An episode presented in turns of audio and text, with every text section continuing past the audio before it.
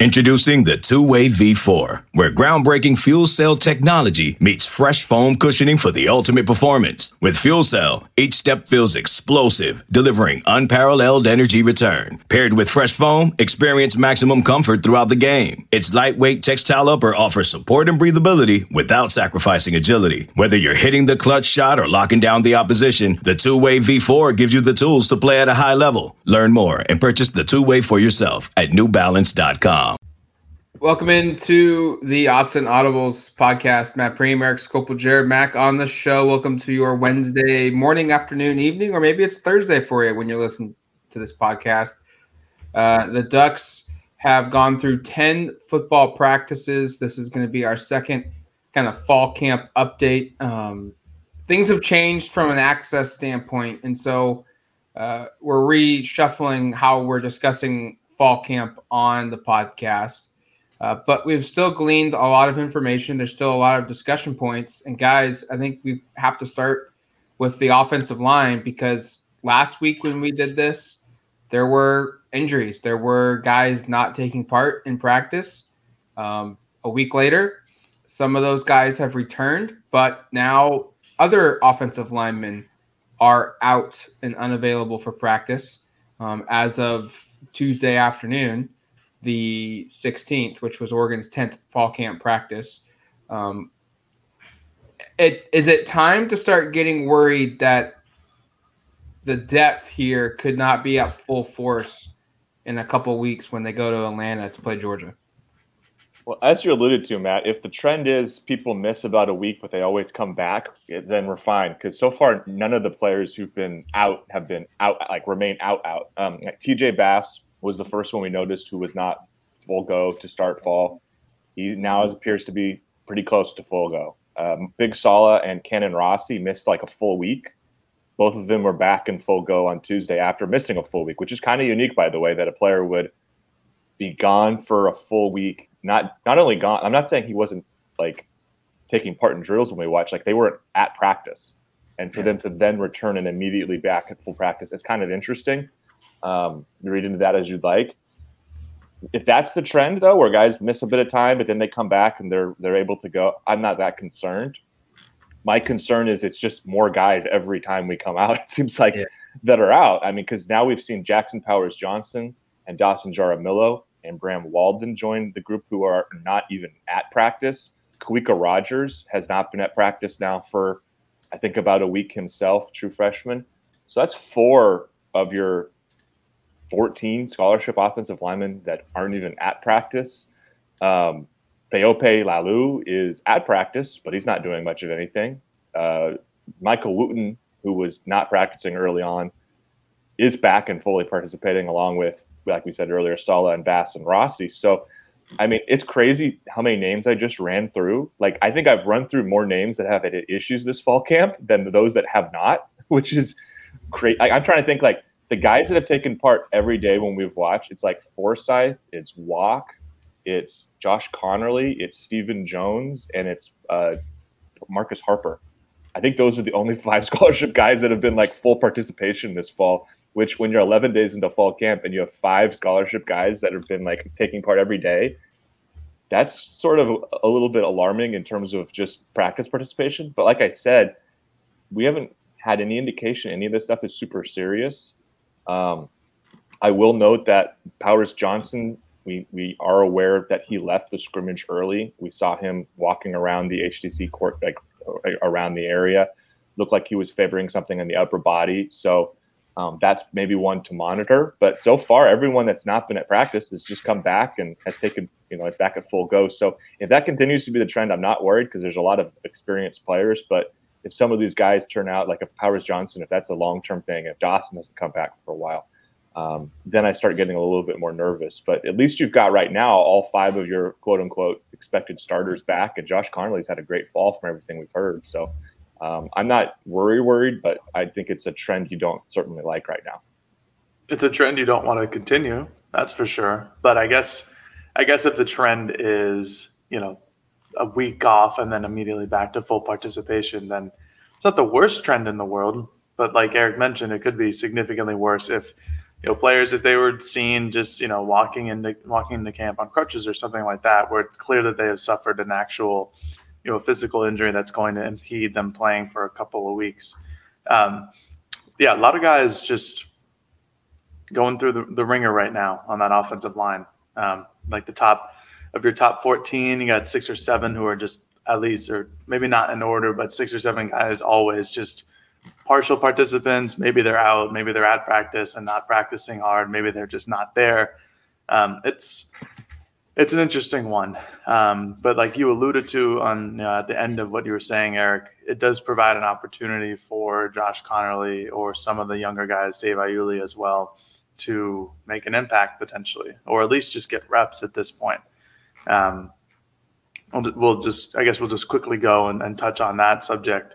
Um, Brandon well, Dorlus, go ahead. I just want to say, Jared, there are some other injuries to note. Do we want to talk about those? That wasn't in our show notes, but I I, I thought that the injury, like a Dont'e Thornton not being at practice yesterday, sure. was is probably something we should at least tell the listeners if they haven't been reading our practice reports. Because I I mean I know he's not an offensive lineman. We wanted to focus on that, but that's maybe your most talented or one of your most talented receivers, and I don't think that's a great sign. He's not participating, and they have a lot of depth there. But I, I mean, I and again, we don't know the, the, duration of this one. He could be back at practice this afternoon when we're out there. But I thought that was kind of notable coming off of pretty the first scrimmage that he's not available.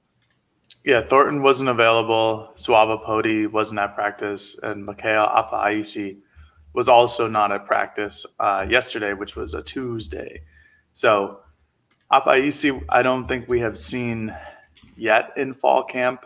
Um, I don't know if I've, I, I, so Eric and I will, will get there early and we'll take attendance because that's maybe if, if the listeners can read between the, read between the tea leaves here, that's uh, about all the access that we get. Um, but look, Afaisi is, hasn't been there, I don't think most of camp and Pody is another guy who still looking for him. And this could be, injuries. I know Dan Lanning touched on FIAC and said that he was um, he could be out for a, for a long time or a longer time than uh, in reference to what TJ Bass was dealing with at the time that we asked him.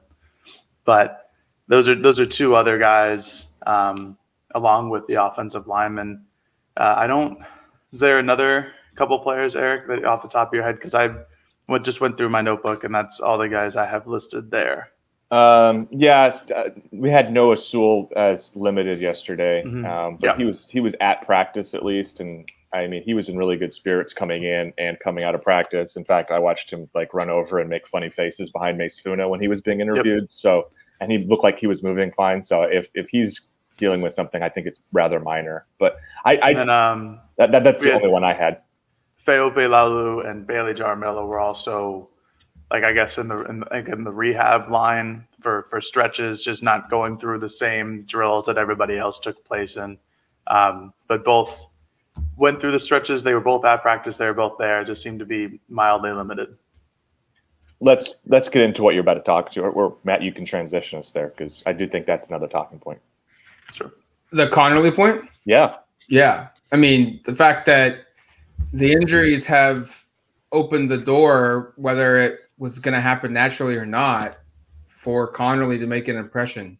And Adrian Klemm, Oregon's offensive line coach, um, I think Eric, you wrote the story on this that he made it abundantly clear um, he is not afraid to play true freshmen along the offensive line. And you went back and found the data on that, which I, look, I didn't think there was going to be a, a, chance that Conerly would be a starter in 2022. And I don't know if I'm just overreacting because we don't get into full practice. Yeah. Um, the injuries, we don't know how severe they are um, for without you know for full confirmation there.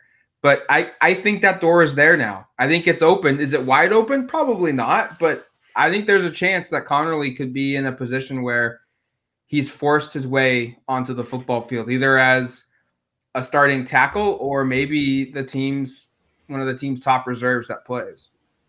Yeah, he's certainly in the mix, and the data that Matt's referencing is, and again, I wish I would have, I should have done a, a little bit of better pre-scout before we got into camp because if you look at Adrian Klemm's uh, bio at UCLA, he had recruited or I should say, started had had started six true freshmen when he was at UCLA, and four of them were freshmen All Americans.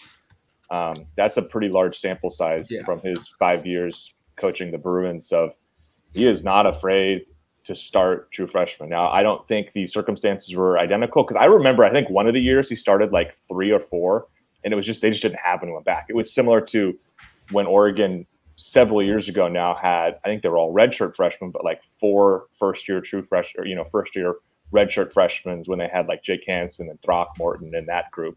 Um, I mean, that might have actually all been five as well. So like like I think it, they, had, they had a year in that range where it was like, oh my gosh, that all their guys are true freshmen. But Conerly's a guy who is not like your average true freshman. This is the number one rated offensive lineman in the country last year. And um, here's a quote that Klemm gave um, last week where he said, Whoever is the best five is going to play. If it's a young guy who by the fourth game of the season is going to be better than somebody else, then he's going to start early on. It's just giving them the opportunity. And because of certain things, some guys have more opportunity than usual. It's a matter of what they can do with it and how soon they can do it. So, uh, again, that was that quote was not specifically about Conerly, but if you want to read between the lines and you think about it within the context of what we're talking about, it, it feels like he's certainly not closing the door there. And as both of my colleagues have said today, practice access is not, I'm trying to think of the right word. We're not seeing a ton. But one of the things that I've been able to take away is they do at, at some point in practice work on one on one blocking between offensive linemen and defensive linemen. And every time they've run through this, and it's been during some time where they've had some guys missing, like Bass has, wasn't around for most of this, Big Solo wasn't around for most of this, but every time they've done this, Conerly's been the first left tackle. Um, and we've, yeah, I think we've heard from a couple other people who have been at practice that's not been like we're not off on, you know, representing him as a first team left tackle. Like he's been getting those reps for a while now. Um, whether, as Matt says, that sticks or not, I don't know. I think at worst case, he's probably your second string left tackle to open the season. I think best case, he starts. Best case for him, I should say. Um, but I think it's a really interesting kind of storyline here because, as we said, I, I, know I've said this in the past, we kind of got bit by the Kingsley Suamataia hype train last year. Matt and I both put our, stuck our necks out there on the train tracks, and we kind of got run over right away because we got into October and the guy was already at BYU. Um, and we said he was going to start as a true freshman. That didn't happen. Um, I don't think Josh Conerly is going to be at BYU by October. I'll put it that way. I'm pretty confident that doesn't take place. Um, and then another uh, just kind of thing that kind of speaks to what he's done this fall is I asked Brandon Dorlus just kind of about going against him. He just raved about the one-on-one battles they've had and just the guy's kind of mental makeup of, you know, he's an 18-year-old going against grown men. Oregon's defensive line super experienced. You know, Brandon Dorlus is a guy who could be a second, third, fourth, fifth round draft pick somewhere in that range this upcoming draft.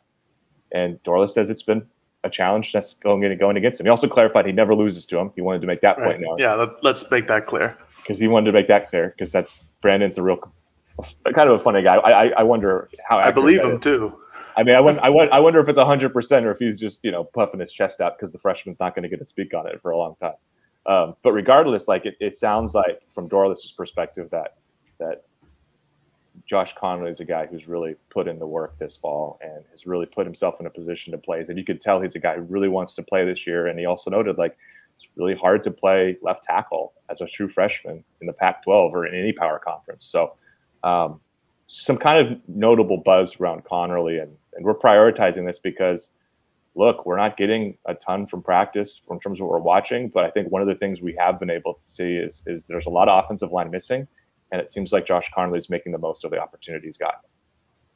I think that's a good way to put it. Uh, I'm not overly surprised to hear about Conerly doing this well. Um, you know, he, he's ranked that high for a reason. Uh, he's all like like we've mentioned on this podcast before. He's probably the only person in Oregon's offensive line room, or one of the only people who are built like a left tackle. So that's not surprising again that he is either you know playing with with the first string or with the second team or is it you know the backup left tackle whatever the case may be he's the most quintessential left tackle that they have on this roster um, and i don't think that's a surprise to see that oh the the, the lone guy or one of the two guys who are built like a tackle are really good at playing tackle instead of mixing and matching offensive guards or players who play tackle in high school uh, and trying to convert them to tackles in college. I think that's just a harder thing to do. Um, but again, he's really good. I think we all expected that coming in. I would still be very surprised if he starts for week one. Yeah. Um, I think it's really important that he's getting all of these reps and he's showcasing his talent and that, you know, if there is an injury um, to a tackle or maybe even to a guard, just that he has the talent level that I think they would be comfortable with him playing more reps than not. Um, and it adds to the depth of this offensive line room. Uh, I think we all know that if, if if everybody's healthy on this off in this offensive line room, playing time is really hard to come by. You got to almost just wait for an injury to happen because there's six, seven, eight guys ahead of Conerly that are have have playing experience, have time in college, and just you know that's that's extremely important with an offensive line compared to just pure talent. But with Dorlus's comments about how talented he is and what going against him is like, it's great to hear for Oregon. I mean, that's going to be the the fulcrum. That's going to be the the center point of your offensive line for the next two three years, and I think that's a really good thing to have. But I think maybe he gets a chance to start in the middle of the season if just due to injury. But I still think that because of the injuries to the offensive line that he's getting this opportunity. But again, a good credit to him for taking advantage of that because you don't get it often and injury bug strikes whatever, but he's making the most of it. And he's proving who he is and, and the type of caliber of player that he is. We're both speculating, by the way. Like I, we, we don't know. Like we, we watched so Yeah. little of what they're actually doing. So I have like, no idea. he could he very well could be a starting left tackle against Georgia. He very well could not start or play more than 40 snaps all season. But in fall camp, it's one of the more it's one of the things we He's know playing is more taking snaps. place. Yeah. Yeah. Um, there is interesting d- development here with Conerly, and I think Eric and I were talking about this yesterday at football practice. That and Jared brought it up. He's the only one that looks like an offensive tackle, and this with the injuries that they currently have. Guard, they are fine. They have a lot of bodies at the guard center position. Um, obviously, Jones and Bass have both played a lot of snaps there. Even Sala has played snaps at guard, but they've recruited a lot of guys. They've got a lot of underclassmen that are playing at guard um, as well. They don't have a lot of tackle bodies, and I think that could be a reason why he's moving up, or maybe has an opportunity to move up um, the depth chart and, and see early playing time, um, especially if you know, like Dawson Jaramillo was was not at practice when we were there on Tuesday, and if he's unavailable, that's one of Oregon's top you know multi-positional players off the bench, and if he's not available, that opens the door wide open for Conerly to play. Um, and and it might be a case where he maybe he passes Dawson. I don't know, but I, I just think the expectation now is he's going to play. Now, how much? That that's where we don't know yet. Just one last thought before we move on on the offensive line. Um, Jones, Stephen Jones, to me is the one that's really notable where he's working because for the last week he'd been at an interior spot. He was working at right guard some days, left guard some days. He was back at left tackle on Tuesday, which I thought was notable when we were watching. He was at least working there. Sala was back at right tackle, which is his natural spot. I think I feel pretty confident. I feel pretty confident Sala is going to be your right tackle. Um, when when Sala was not at practice, Dawson Jaramillo was the team's right tackle. So I think Dawson's a right tackle. I don't think he's a left tackle. I think uh, Sala the top right tackle, and I think Stephen Jones is now. Is he a left tackle? Is he a left guard? Where is is he a right guard? Where does he fit? And I think some of this is going to depend upon where they settle with him. It will, yeah. Uh, Stephen Jones is is probably one of two other guys on this roster who are who are built like a left tackle. That's the position he played when Penei Sewell was hurt, and his and Sewell's freshman year and his freshman year as well. He's got the physical intangibles, and they've tried him out on basically every single position except center. Um, kind of feel for the guy. I think I mentioned this on a previous podcast how I feel for him that he can't just like fit in at one of these five positions. Um, you know, if it were up to me, I'd always just try to throw him a tackle, one of the two tackles. I think Sala, like Eric said, is your right tackle. I think Jones is your your best bet at left tackle with who you have else on the roster who has experience. Because I don't want to put Forsyth or Walk or Harper or Sala at left tackle. So it doesn't leave that many players, and certainly not, you know not Jackson Powers Johnson either. So it doesn't. There's only so many guys he can throw out there, and I think Jones is a the most experienced, and b is probably has one of the better body types to become one. But again, like I said earlier, maybe because of Josh Conerly and his size and his speed and his athleticism, maybe that does bump him up because he's the only guy built like that. Him and Michael Wooten, but Michael Wooten is also, you know, a true freshman who a, who was here in the spring. That helps him a lot, but he's at the end of the day just not as talented as Conerly is, which it's hard to do.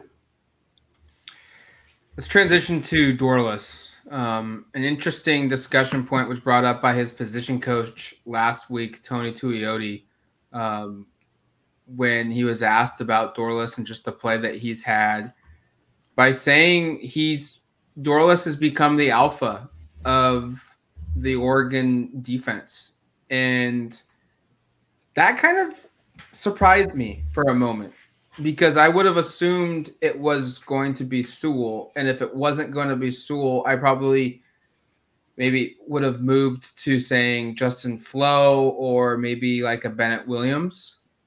But it's Dorlus up front. We should note, like Eric said when we were discussing this on the podcast beforehand, uh, it's his position coach, so that matters a little bit. He's got, maybe got a little bit of just natural bias there, but some players have backed that that point up Steve Stevens was asked that and he agreed. Um, Dan Lanning didn't necessarily say agreed, but he talked on it and, and spoke on it. But it's an interesting point where I think goes back to media day where Dan Lanning was saying the praise for Dorlus was not there, and it's kind of backing up through fall camp.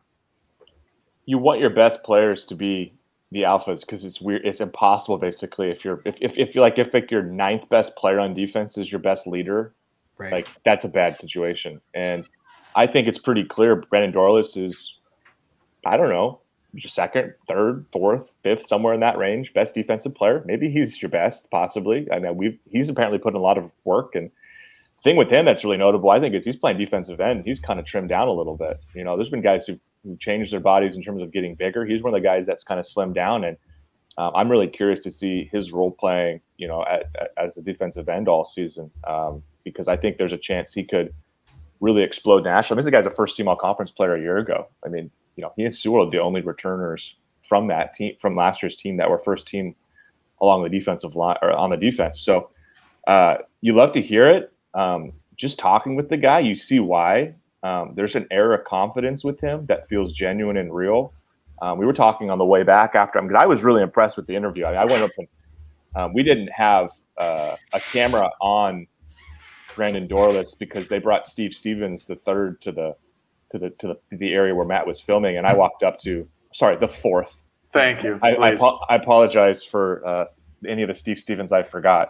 Um, but no, but it, I well, I walked up right after it, and I said, Matt, you've got to get that video up because Go Ducks has the videos in a Dropbox file. So you got to get that video up because that's maybe the best player interview of fall so far. Because um, he is just a gregarious excitable, fun-loving guy, and I thought he shared some really interesting stuff. And you know, we we were walking back to the car afterwards, and James Crepea, the Oregonian, made the comment, and I kind of agree. Of like, Dorlus is the personality Kayvon Thibodeaux should have been. Of in terms of like, Thibodeaux was always very businesslike. He was always kind of straight, you know, buttoned up a little bit. He would say things every now and then that were a little bit offhand, but always kind of felt like he was um, working on his image and his you know and seeing himself as kind of a brand right like that was the thing he talked about was working on his personal brand i know we're kind of getting off a little of the alpha thing but i think it does correlate because i think dorlus has just been like a, he's a super real dude and i think he's really mm-hmm. likable i you can tell his teammates really like him i mean you walk they walk by and they're all you know one of the things that's kind of fun is you can kind of get an idea of some of the popularity of the players by just how the procession of players walking behind the interviews interact with players and coaches. And Dorlus every time has guys goofing around, screaming at him, yelling at him. You can just tell people like him, right? And I think that's part of the alpha thing is if you have if you're a really good player, you're likable, and then you have leadership capabilities. And he's talked about how he's worked on becoming a more vocal leader.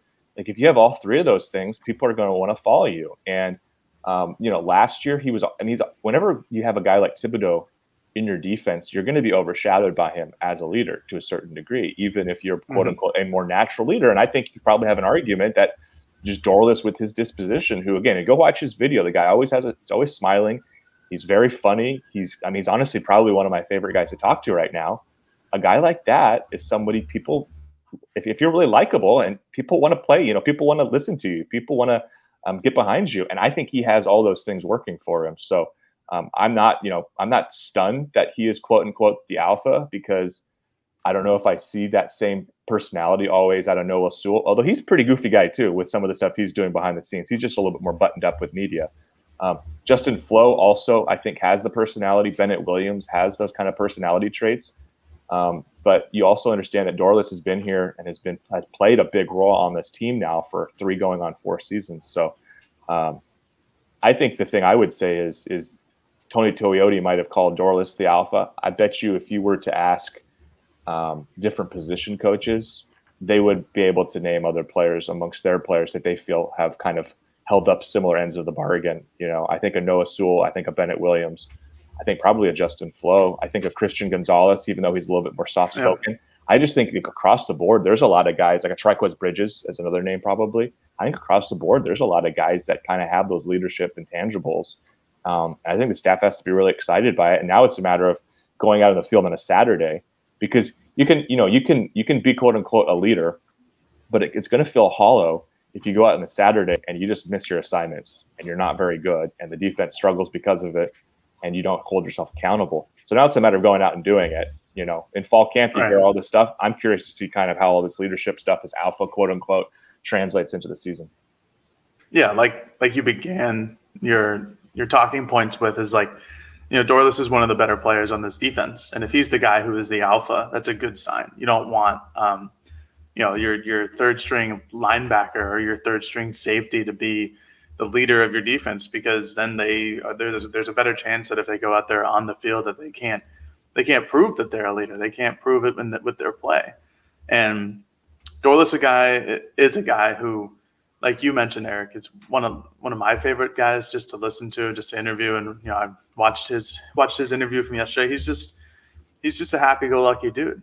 He's just a you know he's just always out there having fun and shooting from the hip. I think is what I called him when we had that conversation with James Crepea um, about how that should how that, how that should have been how Kayvon Thibodeaux would have should have act acted. But uh, quick digression on that. Like, yeah, we I think we all understand why why Thibodeaux acted like he did. He was all about yeah. building his brand and making sure that he was um, clean cut, composed, um, did it all. So, which I liked as well. But I, I, think I just think Brandon is more fun to interview at this point. so way, way more fun. Yeah, he's, it's, he's, it's it's just a totally different. It's just more fun. Yeah, I mean, there's and like the popularity thing. Um, it's always a hoot watching watching the players go out behind him and just you know screaming his name and just saying dumb stuff as well. Um, always funny going back and like you're transcribing, listening to an interview, and hearing some of those things. Um, but Dorlus is the alpha. I, I, will say I think it does have a lot to do with his position coach Tony Tuioti saying it. Um, I think if we asked Matthew Powledge, I think he would say somebody in his room could be the alpha of the defense. I think that's just what a position coach needs to do. They need to back their guys up. And I think that's what happened this time. However, it's a good pick. I mean, we don't really know who the alpha is on this defense. I'm sure, I mean, we've all gone out here and already made guesses of the Dorlus, the Flowe, the Sewells, the Trikweze Bridges, Bridges is. I think that's how I'm going to say it. Um, you know, we can all make a guess, but we don't really know. And I think if we were to assume that it was Brandon Dorlus, I think that would be a, a solid assumption. Whether or not it is or isn't has yet to be seen. But you know, he's a guy who who just is kind of a natural leader. Um, he's charismatic. He's fun. He's also really good, um, and he he's very confident in himself. But he's not this overconfident, egotistical guy who you kind of don't want to listen to how good he is but he just he goes out there on the field, he proves it. He plays a position where the stats just don't come. So he can go out there and be one of the best rated defensive linemen in the Pac 12 and he'll finish with stats where you're like, this, this is this is one of the best rated guys. It's like, yeah, no, he's that impactful. So sometimes he does have to have to talk about himself and how good he is because it's not going to show up on the stat sheet. And but it might this season with him playing defensive end and slimming down. I think there's a good chance that he does, you know, talk the talk and walk the walk when it comes to this season. So I'm excited to watch it. I'm excited to see who the real alpha is in that first game against Georgia because we won't be seeing it during fall camp. Um, might be Dorlus, could be Sewell. Uh, we'll see. You know, I, I bet it's uh, I bet it could be a star safety too. Maybe it's Bennett. Maybe it's Jamal Hill. Take a quick break. We come back. Um, we're going to dive into some recruiting discussion. Uh, the Ducks have had a couple commitments during fall camp, which it's not out of the realm of surprises, but it is a, a good trend that maybe wasn't expected three weeks ago uh, for the Oregon Ducks. We'll, we'll be right back here on the Odds and Audibles podcast.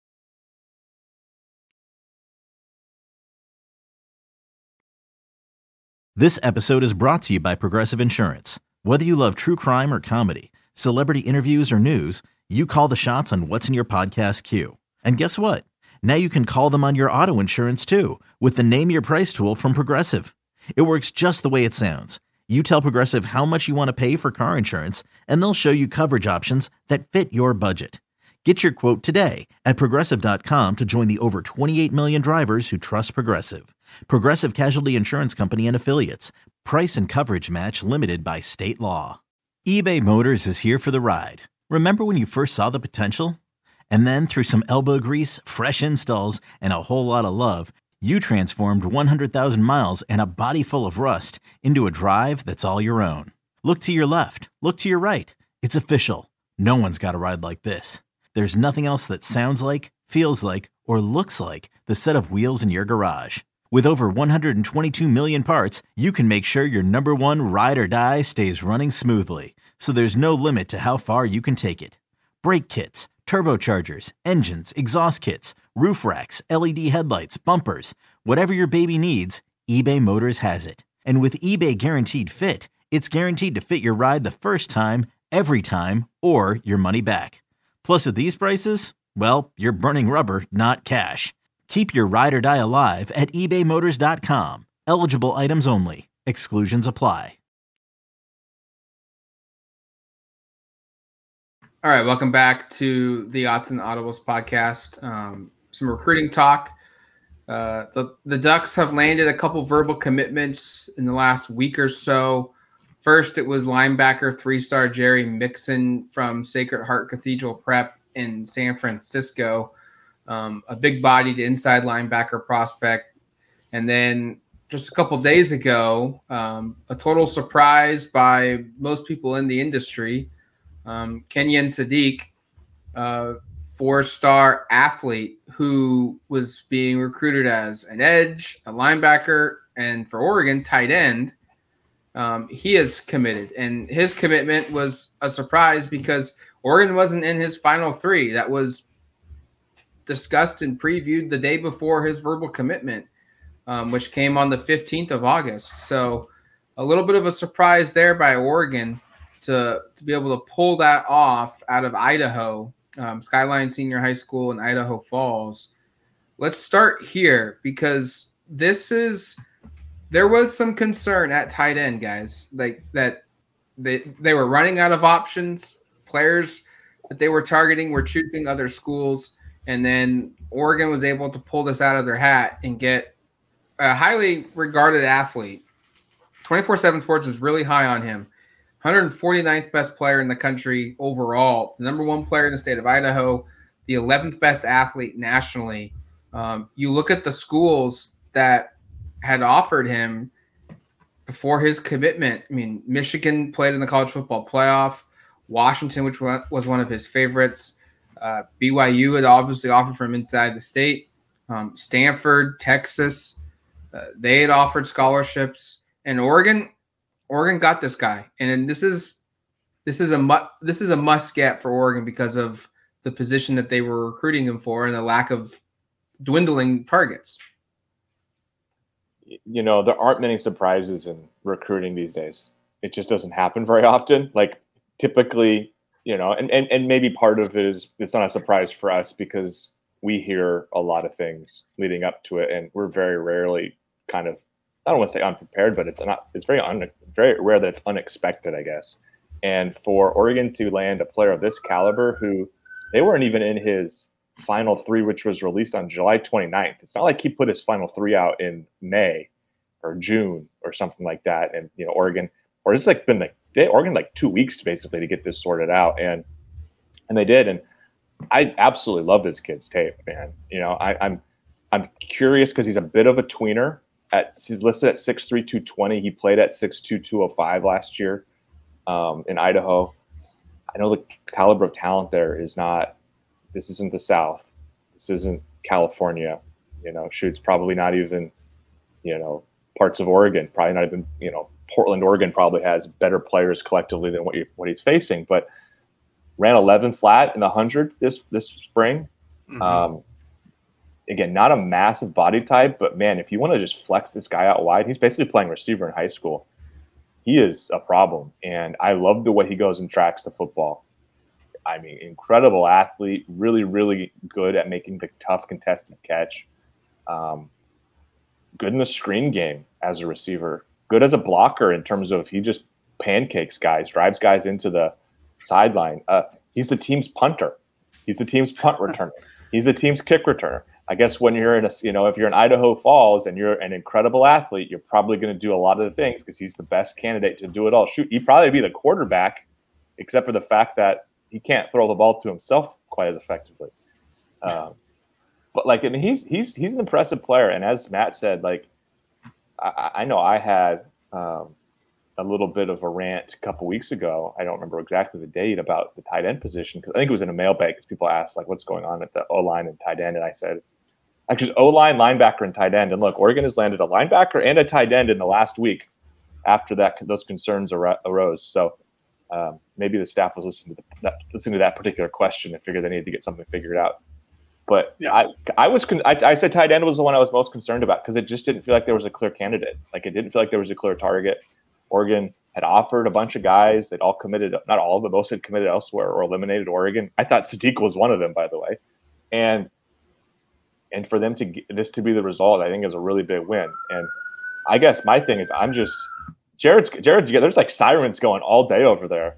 I know there's a bunch of them. I've been been in between muting all the time. I don't know. I live near West 11th. There's just people going down uh, with sirens on like 24 seven. Hopefully, they're emergency vehicles and not just people attaching sirens to their vehicles and driving by, which would be would be I nice. Yeah. I think that's illegal.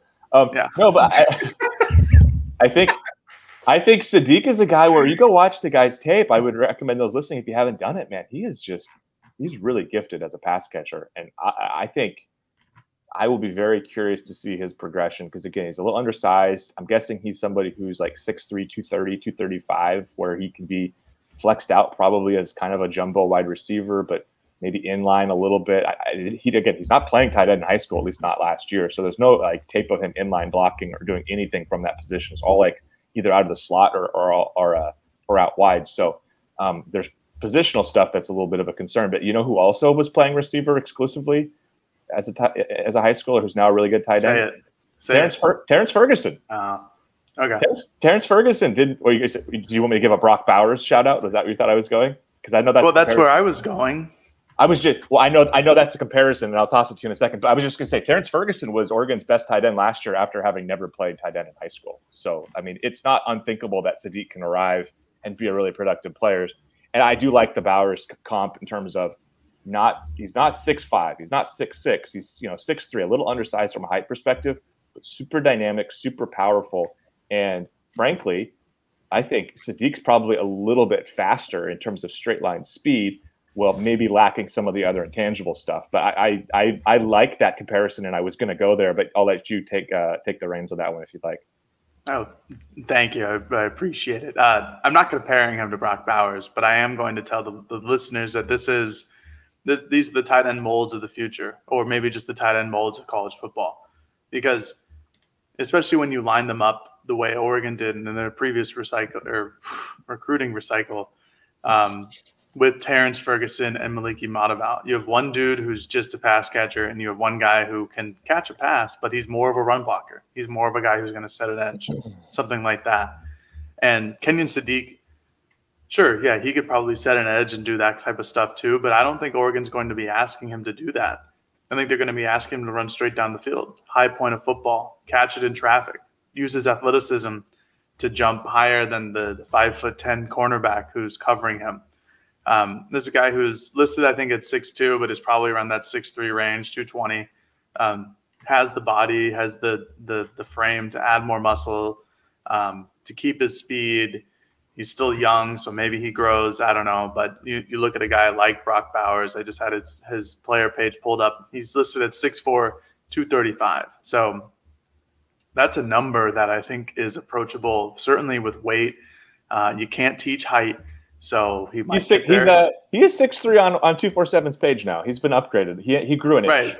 So he so he he he might get there. He might not get to six four. However, we know that um, official rosters are certainly uh, bumped up in, in height and weight and whatever the case may be after the official roster height and weights came out for Oregon this past week. Um, a lot of shorter players nowadays, but uh, to go on with with with Kenyon, um, like Eric mentioned, I I feel the same way. I just really like how he plays. Um, thought it was really interesting how he played in this in the screen game. Um, mm-hmm. He was a vertical threat. Uh, obviously, the competition in Idaho. I've been to Idaho Falls, cool little place. I got a minor league baseball team there. Um, it's probably not the best. It's probably not playing a Mater Dei or St. John Bosco, obviously. Um, I think it's probably comparable to an Oregon high school, but I think if you put Kenyon Sadiq in a Eugene high school, I think he would be putting up very similar numbers. I yes. just think that this guy translates. Um, his composite is he's ranked just over 300 in the country for the 24 7 sports composite. But like Matt mentioned to start this all off, you know, he's a top 150, top 24 7 guy. Um, I know we don't like to talk about them, but on three, they have him at, you know, he's a top 200 guy for them. Um, I don't think ESPN has him ranked, and I, I, I haven't checked rivals yet. But, you know, this is a guy who the, the industry experts who go out there and watch him play understand that this is a talented dude. So I wouldn't be surprised at all if, if this is a guy who gets, uh, a, a, what is it, Eric? A Mallard move? Mallard move yeah, a Mallard move oh, sometime in in the future because I just I just really like the way he plays and yeah, he could be he's undersized for a tight end, but this is what a modern tight end looks like. There's no more nitty gritty. Sadly, there will be I don't know how many more Gronks or um, like a Tony Gonzalez are going to be, other than the pass catching ability. I just think it's going to be a lot more um, through the air type of deal, and I think that's what Oregon is aiming for, and that's why you could look at this as a precursor to what Terrence Ferguson might become in Kenny Dillingham's offense, because that's the type of the guy that they're recruiting, and that's the guy, type of guy that they want to showcase on their on their offense. So, to, so Other, to the recruit, I was just going to say to the recruiting ranking part really quick, Matt, before I send it to you. Uh, ESPN has him as a four star. It's Rivals that has him as a low three star. So uh, mm. Rivals. Get oh yeah, it. there it is. The 80 scout grade. Sorry. Yep. Didn't see. Uh, the other verbal commitment that happened is Jerry Mixon um, I like this because the linebacker room could look a lot different here in two years. And finding players who have high potential can develop in a year or two is imperative. I, I think it's going to be really hard to to land like a five star linebacker, even though Sewell and Flowe both could be gone um, after this season. But Mixon is a guy that's really big. He's six, almost six three. He's two twenty. He's got the size right away to just just land right in that middle of that that linebacker spot. But I like the fact that he has a running back background. That when his recruitment first started, some schools were actually looking at him as a running back, and I just I, I like linebackers that have history of playing running back because that's the position they're chasing more often than not and they've got that natural feel of what a running back will want to do, like to do. Uh, and you look at the schools that were after him, and a lot of these schools are producing good linebackers, at, either at the college level or even sending them off to the NFL. And it's an important get for Oregon at linebacker just because of depth, who this guy is from a talent perspective. And you, you want to keep landing the top players in California, even if he's from the Bay Area. Well, his cousin's a pretty good running back, yeah. Joe, Joe, Mixon. Um, so, I mean, there is some athletic lineage there for sure. Um, it's funny because you actually, if you look at you, you, you, they almost kind of you can tell they're related based upon just kind of their their their facial structures to a certain degree. Um, no, I, I I really like this player too. Um, he is, by the way, I think the second lowest rated player in the composite in Oregon's class, which I think speaks to the class more than the player. I think Oregon has a really deep class, 15 commitments now, um, up to 14th nationally, right behind USC.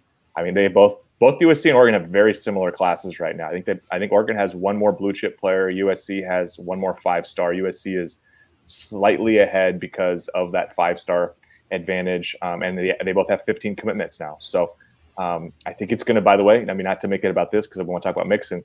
I think it's going to be a potentially a pretty close down to the wire battle between Oregon and USC for Pac-12 recruiting supremacy this year um, as, as long as both schools can keep their guys, I think it's going to be it's going to be close. But Mixon, Mixon is a guy who I really like. Um, you know, he's not super flashy. You know, his tape doesn't have the wow factor, quote unquote, like you see with a Sadiq, where Sadiq had 19 touchdowns last year and like 1,700 yards. Like he was putting up video game numbers. Plus, he had a bunch of rushing touchdowns and he all this yeah. stuff and play defense and play defense and, and was a punter and had punt returns for touchdowns and kick returns for touchdowns and all that stuff but like mixon's a as matt said plays a little running back still defensively he's an he's an inside linebacker um, I, I, I think there is i think the the body type stuff is is pretty intriguing because he's about 6'3 220 now i think he's a 6'3 240 guy 245 guy you know, depending upon where they want to place him positionally. But at Oregon, I think there's room to add weight. He can you can look at him and just physically see he can add some some weight to his upper body and his lower body. Um, I I think he maybe lacks a little bit of that explosiveness, but he's really good at timing off the line of scrimmage. And a lot of the plays he makes are uh, based upon the fact that he jimes his jump and he's in the backfield and has a great nose for the football. He's not afraid of contact. He's I think I wrote in my in my uh, film review, he, he plays with a little bit of a bite. He plays with a little bit of an intensity, a little bit of an edge. Um, I, I, think this is a good prospect. And for somebody, again, who's the 710th best player in the country, this is a good get because you need players at this position group. And I think kind of quietly, Oregon has, I mean, I don't know if you guys picked up on this. Like, Oregon has 15 verbal commitments, 10 of them are on defense, and only five are on offense. Yep. Like, pretty closely, Oregon's pretty close to finishing up its defensive side of the football from a recruiting perspective. There's, I think we know of two or three other guys that Oregon's in really good shape to land here potentially all in the next couple of weeks. We might get to the start of the season. Oregon might be almost full on defense, with the exception of holding out a scholarship or two for some of the the, the real blue chippers like a David Hicks or a, or a Mateo. Um, like I think kind of quietly, the defensive side of the class is filling up, and and uh, and Mixon's definitely a nice addition to, to help do that. Yeah, interesting that they've been going mostly defense to start this cycle. I, I think it does make sense to a point because uh, I think if there's you know if there's any one side of the ball that a lot of guys are going to leave or go pro or something like that, it is defense. That's the guy. That's the the the side of the team that has the most amount of guys who can go. But for Mixon, um, I think this is a good take uh, like Eric, you mentioned, you know, he's the 710th ranked guy in the country, but um, that speaks to the depth of, of this 2020, 20, uh, 2023 class for the Ducks. Um, yeah, he's a, he's a bigger guy. Six two and a half is his listed height on 24 7, 220. Um, definitely could add weight. Um, like Matt mentioned, I do like the fact that he played linebacker before. Um, again, not to compare him to somebody, but that's something that Noah Sewell did at his, his time at Orem High School in Utah. Um, I, I think those traits kind of overlap at points. Um, I think that's why his timing is so good on his tape. Um, I, I, do like he's he's not the prototypical recruit that Oregon has gotten this cycle, who has like elite elite speed, elite at least straight line speed that they can kind of kind of work on with agility drills, stuff like that. Um, I think this guy has room for improvement in the speed department. This is a position group that he's not going to be expected to play right away. He just won't there's a bunch of guys ahead of him like Jeffrey Bassa or Devin Jackson, Keith Brown, Harrison Taggart. Like there's some guys ahead of him, guys that he can learn from. Um, and I think that's a good thing for Oregon. I think they could try to go after, you know, a high profile recruit, but maybe they're going to save all those all the bullets for that for next year. Um, linebacking is a is a group that I think I'll always feel confident with with, with Dan Lanning as the head coach. I think he's going to want to coach some of the best players in the country. I think some of the best players in the country are going to want to be coached by him. So overall, I, I like this move for the Ducks make them the, the 15th commitment of this class. Um, yeah, slowly but surely, the, the USC lead that they had to start the recruiting cycle has begun to dwindle. Now just one spot behind. Um, Washington, with their 8 million three star recruits, are slowly are, are, being passed rather quickly by the Ducks in the, in the Pac 12 recruiting rankings. Um, I, I, think this is still shaping up to be a good class. I know that, that fans were, were really worried about two months ago or something like that about how they were getting passed up, how Oregon wasn't getting good recruits, how all of this was going to happen. Um, that's, I think it's four or five commitments in the month of August. I think it's four, four commitments in the month of August four star Terrence Green, four star Michael Gardner, uh, four star Kenyon Sadiq, and then three star Jerry Mixon. And that could grow. Yeah, and that could grow. This is a good month. Um, this is right before the season. Oregon is saving all the, the bullets they got left in the chambers for official visits for the season. If you're already a top 15 class in the country and you still have all those official visits for during the season for guys who aren't committed – I think that's a pretty good start. I think that's a pretty good place to be in. And I, again, with with this staff, I think like we've been saying for a long time now, with this staff, with good as recruiters as they have been, as they are, as they will be, I don't think recruiting is going to be something to worry about in Eugene with this staff. We talked about, I think, a couple years ago when Oregon signed its best class in school history um, I think it was Eric that wrote something on this. It was under a different coaching staff, so that factors in here. But they signed at that time a lot of the state's number one player that cycle mm-hmm. um, across multiple states, and Oregon is kind of in that line right now. They've they've got four number one players in a respected state. Dante Moore is the number one player uh, in Michigan. Uh, Caleb Presley is the number one player in Washington. Kenyon Sadiq is the number one player in Idaho, and then uh, Teitum Tuioti is the number one player in the state of Oregon.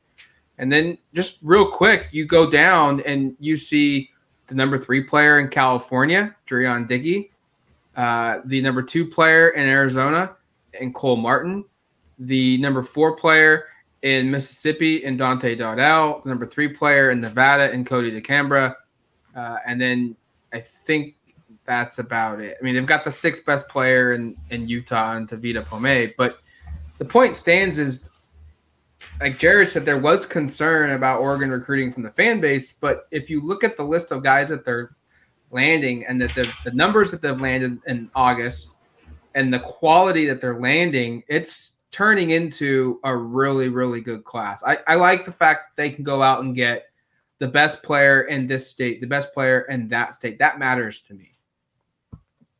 No, I think you should be optimistic about it. And I guess where I'm curious is is now not to try to play Debbie Downer, but just the one position they haven't addressed now is offensive line. You know, I think we mm-hmm. expect them to land a couple more edge defensive line linebacker guys, maybe a receiver. There's I think there's about four guys in those position groups, and those who follow recruiting know pretty well who I'm talking about. The offensive line, is I think the one where you go, okay, you got to it's time for I know, and I and I also feel kind of funny being like it's time for Adrian Klemm to prove himself because he just landed Josh Conerly four months right. ago, and yeah. that's the best offensive lineman in the country. So it's not like the guy is striking out at all times, but this cycle has not gone the way. I mean, remember how many big time four and five star offensive linemen visited in June? I mean, it was yeah over half a dozen big time top 200 recruits that were on campus for, um, for for official visits, and they haven't landed any of them. So there's still some good prospects on the offensive line, but that's the one position, you know, that I think they really needed to address because I said earlier, I think on defense, especially once they finish this month, because I think by the time they play Georgia and Atlanta, they'll have landed another defensive lineman, they'll have landed another linebacker, they'll have landed another edge player. I think we're pretty confident that there are three players that they're going to land at those positions, and that might make them close to full on defense. Offensively, you've got maybe the best quarterback in the entire country. You've got a really good running back in Dante Dowdell. You now have two awesome wide receivers and a really, really good hybrid tight end athlete, you know, wide receiver in Kenyon Sadiq. Go find some offensive linemen. I think that this is where this is where protection. yeah, this is where this class kind of needs to go from here. Is is go find three to four. And actually, Klemm was asked about how many they they wanted in this class, and he said it's about quality, not quantity. They're not going to just add bodies just to add bodies. I think if you could get three to four that are guys that they feel like are takes, that's a win.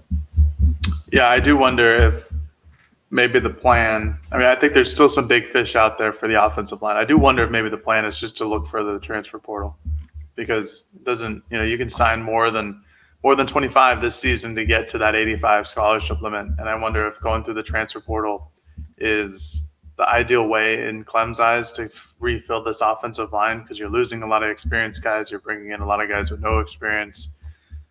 I don't know, but yeah, clearly that is the position of, of need. Um, I guess they could take another tight end if there's a guy that they really like. Um, it's just that room is room. The, the room was small to begin with, and now uh, there's you only have two two returning guys who you can really count on in, in production. So I think that could be another take. Um, but offensive line, and yeah, I don't think Adrian Klemm needs to prove his worth. I think he's already done that. But I do think that you know that that's the probably the most important position right now of, of getting somebody or getting bodies into. So we'll see what he does during the future. There's still some big fish out there. Um, it's just you know you're hoping that he doesn't that Oregon doesn't go over five or over six in terms of how many offensive line they brought during those two June weekends. Can do it for us here on the Odds and Audibles podcast. Thank you for listening to the show. Make sure to check back on Friday. We'll have a full podcast dedicated to college football recruiting um, with Brandon Huffman on the show. And until then, you've been listening to the Odds and Audibles podcast. Talk to you later, folks. Peace. Okay, picture this. It's Friday afternoon when a thought hits you. I can waste another weekend doing the same old whatever, or I can conquer it. I can hop into my all new Hyundai Santa Fe and hit the road. Any road. The steeper, the better. Because my all new Santa Fe is available with HTRAC, all wheel drive, so I can hit the trail without a worry in the world. Heck, with three rows and best in class rear cargo space, I can pack the whole family in with all our gear. We've got available dual wireless charging for our phones, so we'll never lose touch with civilization, and we won't lose touch with the primordial power of Mother Earth. So, which is it? Waste the weekend or do something a little more epic? And conquer it in the all new Hyundai Santa Fe. Visit HyundaiUSA.com or call 562-314-4603 for more details. Hyundai, there's joy in every journey. From the world of Sonic the Hedgehog, a new hero arrives. I am ready. Is there anyone stronger? No. Tougher? No. Funnier? I do not make jokes, I make warriors. Knuckles, now streaming only on Paramount Plus. Yes!